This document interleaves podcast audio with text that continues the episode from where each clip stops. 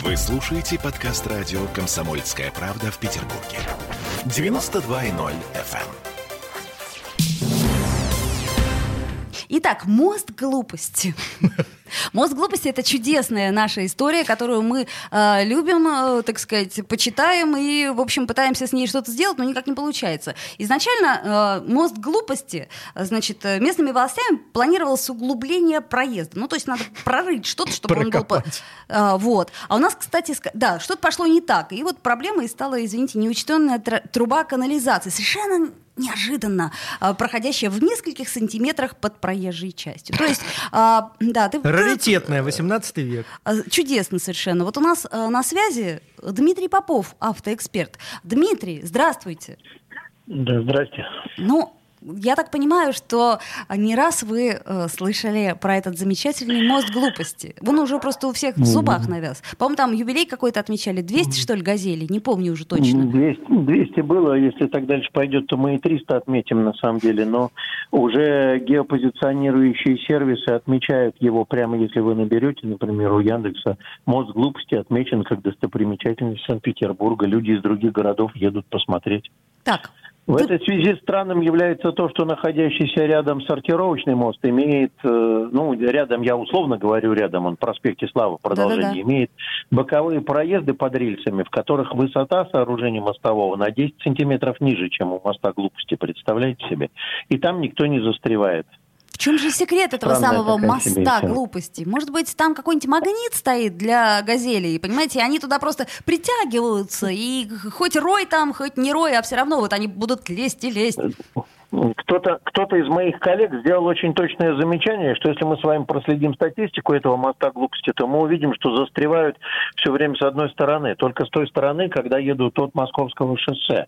А с этой стороны не застревают. Если на это наложить еще диаграмму времени, когда застревают, то мы увидим, что в подавляющем большинстве случаев водителей, скорее всего, низкое над горизонтом солнце э, засвечивает. Скорее всего, что они ослеплены и не видят, к чему они приближаются. Хотя там и навигатор кричит, что габаритный мост, и по крыше стучат, и еще что-то такое. Предлагают сейчас еще лазером срезать крыши автомобилей. Там уже применены все возможные технические решения. Там, там вокруг моста глупости наступил 23 век, а не 21. Понятно. Но ну, ничего не помогает, мне да, кажется, все равно? что это все-таки глуп, глупость со стороны водителя, мне кажется, в большей степени. Не худо было бы, не худо было бы на самом деле э, повзаимодействовать с геопозиционирующими сервисами, которые карту строят, чтобы они, в принципе, туда не прокладывали маршруты. Вы знаете, вот на эту тему, как говорят мои друзья, говорит, глядя на наши российские дороги, есть надежда, что скоро займемся дураками.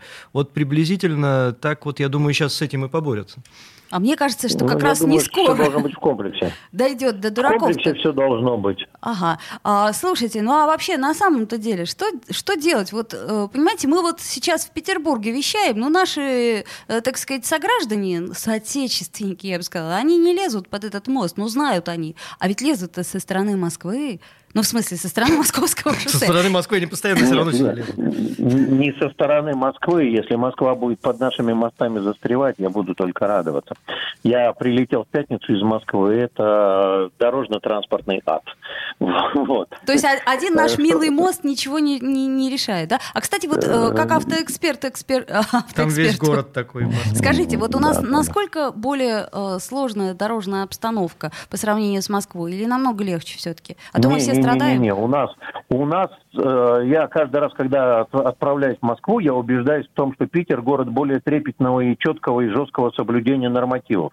Москва с точки зрения организации дорожного движения край правового нигилизма. Посмотри, как сделано в Москве, сделай наоборот, и это будет правильно.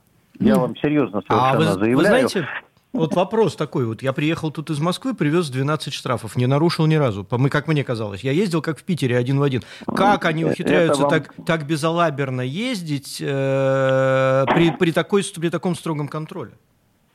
Слушайте, там это все сделано, заточено под зарабатывание денег. Там совершенно наплевательское отношение к удобству дорожной разметки по отношению к водителям. Это же Москва сгенерировала вот этот гандикап в 20 км в час нарушением требований ГОСТа по занижению скорости, понимаете? И ГОСТ говорит о том, что нужно ступенчато занижать скорость шагом в 20 км в час.